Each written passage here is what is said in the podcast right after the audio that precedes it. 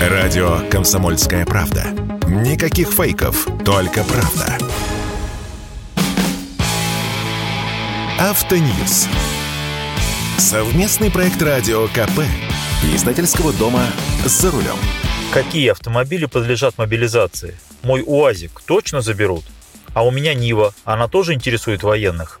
В последние дни мне задают много подобных вопросов. В самом деле, ожидает ли нас мобилизация транспорта и когда? С вами Максим Кадаков, главный редактор журнала «За рулем». Сейчас никто вам однозначно не скажет, будет ли проводиться мобилизация личного автотранспорта на военные нужды. И если будет, то когда, у кого и в каких объемах. Причина неопределенности заключается в том, что режим специальной военной операции имеет некоторые признаки военного положения, но таковым по сути не является. А в каких случаях могут мобилизовать транспорт на военные нужды? Мобилизация личного автотранспорта может начаться только в случае объявления в стране военного положения, а под военным положением понимается особый правовой режим, вводимый на территории всей Российской Федерации или в ее отдельных местностях, согласно федеральному закону о военном положении. А статья 242 Гражданского кодекса говорит о том, что ограничить право собственности могут только в исключительных случаях для защиты более значимых интересов личности, государства и общества в строго предусмотренных федеральным законодательством случаях и с выплатой собственнику стоимости имущества. А еще мне часто напоминают, что раньше транспорт ставили на учет в военкоматах, а сейчас вот не ставят. Это ничего не значит. Еще 4 года назад Минобороны планировало ввести новую систему военного учета автомобильной техники, которая может быть передана армии в случае введения военного положения. Она предполагала, что информацию о транспорте, находящемся в собственности, военным будут передавать не только ГИБДД, Гостехнадзор и Росстат, но даже налоговая служба.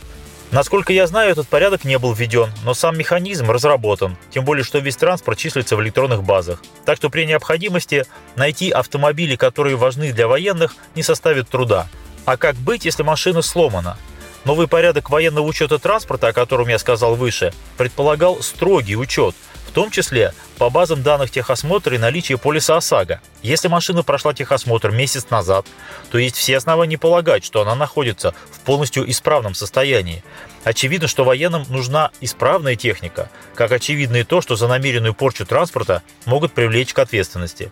А какие автомобили могут потребоваться военным?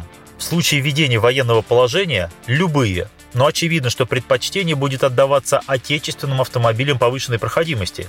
Это УАЗ-469, так называемые «буханки», УАЗ-патриот и так далее. Военным в первую очередь нужны простые, грузоподъемные и полноприводные автомобили. Список вы можете продолжить сами. Нива, Газель, Соболь, полноприводные пикапы, рамные внедорожники и так далее.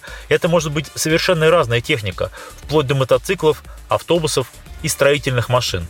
Перечень транспортных средств, подлежащих мобилизации, по идее должны устанавливать наделенные соответствующими полномочиями органы исполнительной власти. А как военные могут использовать мобилизованный транспорт? Да как угодно, от перемещения военкомов по району до переброски грузов и личного состава в нужную точку. Очевидно, что частный транспорт не будет направляться в район боевых действий. Там от него толку мало. На гражданских машинах военнослужащие будут передвигаться только до тех пор, пока в части не прибудут штатные машины со складов резерва. А денежная компенсация предусмотрена? В момент изъятия транспорта – нет. Поэтому автомобиль необходимо передать соответствующим должностным лицам, предварительно зафиксировав его техническое состояние.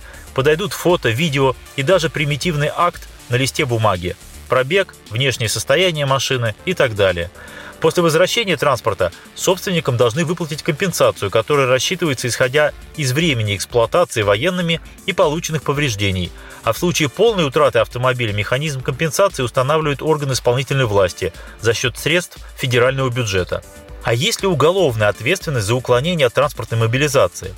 Период до объявления военного положения уголовная ответственность не предусмотрена. Неисполнение установленных законодательством России военно-транспортных мобилизационных обязанностей влечет предупреждение или наложение админштрафа на граждан в размере от 300 до 500 рублей, на должностных лиц от 500 до 1000 рублей, а на юридических лиц от 10 до 20 тысяч рублей. Еще раз, изымать транспортные средства при объявлении мобилизации можно только у юридических лиц, а при введении военного положения и у физических лиц. Но на данный момент мне неизвестны случаи мобилизации транспортных средств в рамках специальной военной операции. В этом у армии нет никакой необходимости. Военного вполне хватает собственной техники. С вами был Максим Кадаков, главный редактор журнала «За рулем». Автоньюз. Совместный проект радио КП. Издательского дома «За рулем».